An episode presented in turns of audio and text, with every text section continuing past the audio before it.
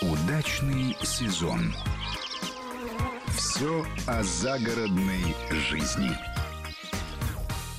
Студии Екатерина Некрасова и Андрей Туманов. Э, мы с Андреем тут в перерыве схлестнулись на предмет чистотела. Вот Андрей не любит это растение. Я считаю, что полезно. Рам... Ого, что такое поле- случилось? Полезное растение, злостнейший сорняк. Почему? И заведется.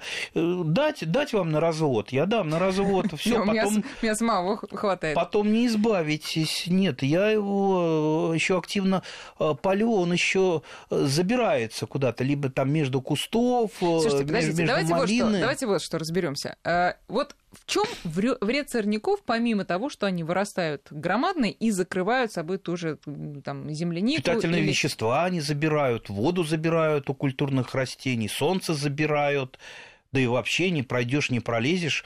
Опять же, на И, как я поняла, вредные, судя по э, тому, многих что... сорняках э, там могут находиться какие-то болезни, вредители. И вот, Мгм. например, если вы не э, э, там устроили из своего участка там дикое такое поле, э, там могут и, извините, змеи водиться, я уж так напугать э, вас, Могут. так что могут. Но при могут. этом, знаете ли, могут там и краснокнижные растения водиться, как к нам приехала наша подруга, биолог, и посмотрела на мою поляну, а, нетронутую, говорит, так у тебя что тут, ну, конечно, я не запомнила название, но какой-то очень редкий цветок. Верен- ве- Венерин башмачок, наверное. Да нет уж, не венерин башмачок, что-нибудь покруче.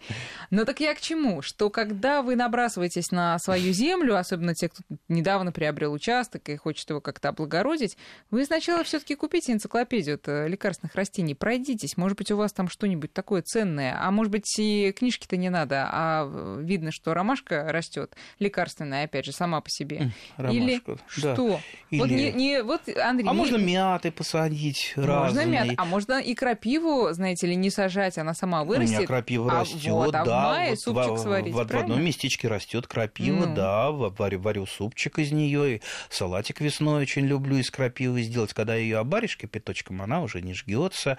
Но зато вот э, я не скажу, что она очень вкусная, но ешь ее Ну, с чувством, же. что ты ешь Конечно. витамины. А так и сныть можно кушать. Э, э, и Некоторые отшельники святые э, питались одной Вот снытью. видите, Где-то я читал. иные наши слушатели, у которых пока еще вообще ничего нет на участке, думают, да какой из меня сюда вот огородник? А оказывается, у него там уже все посажено, и сныть, и одуванчики, и э, зверобой.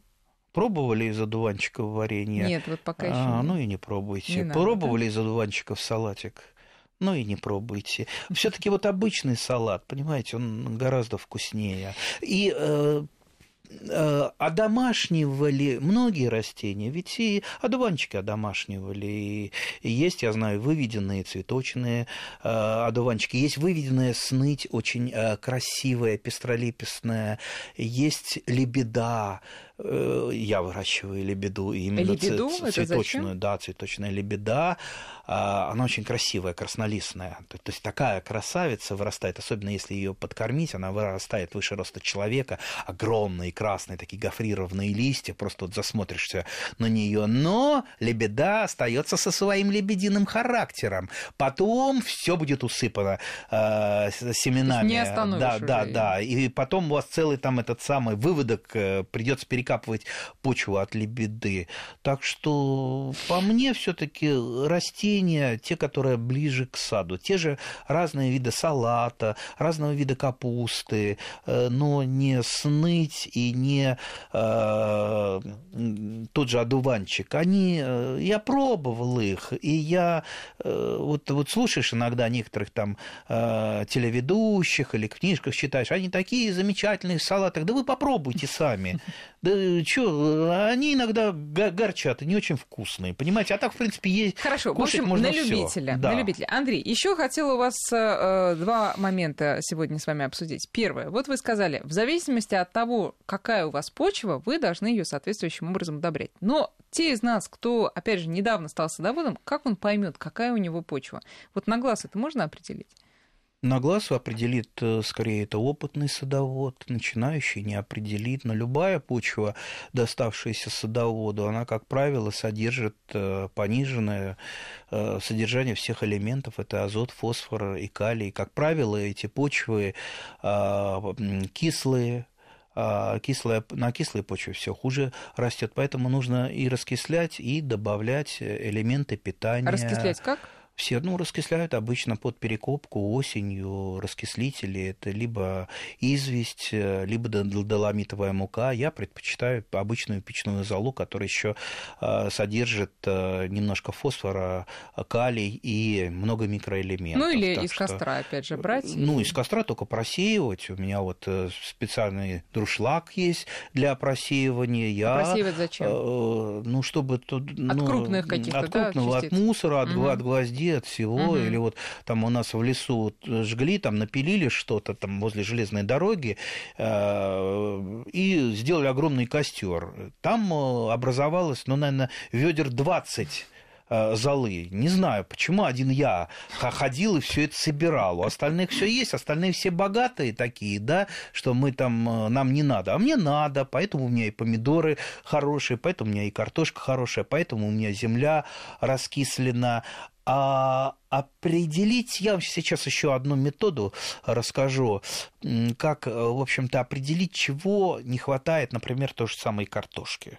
Э, кстати, картошку можете, э, если у вас что-то там в загашнике осталось, какая-то старая, не, не, проросшая картошка, я сажал картошку в опытах там до августа, и ничего, она у меня э, успевала немного, но созреть. То тут мы ставим опыт, да, юнацкий опыт, чего не хватает почвы первое. Угу. А, берем, там, роем 20 ямок, а, и в каждую ямку закладываем разные а, ингредиенты.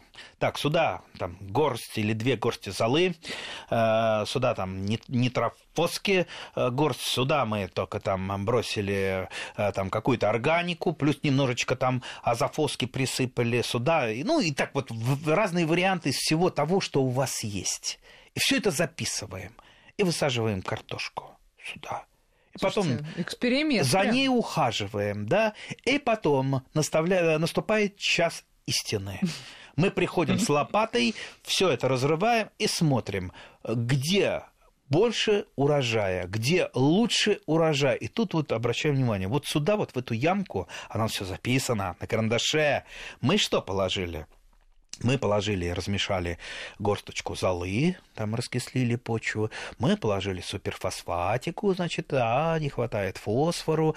И мы положили, допустим, э, компосту, как э, хорошо перепревшего. Ну, угу. там содержится все, в том числе и, и, и а, необходимый азот э, вот, вот этот вариант у нас, он, он не дал, например, как в том варианте, где мы там карбамиду, азоту засыпали там целую горсть, э, выросла картошка большая, а клуб немного, значит, э, многовато азота. А вот тот вариант первый, самый лучший. Так, и Все, теперь Андрей, вы знаете. Время, чего? поняли, эксперимент действительно классный, надо попробовать. Последний вопрос. Песок добавлять в землю при перекупке?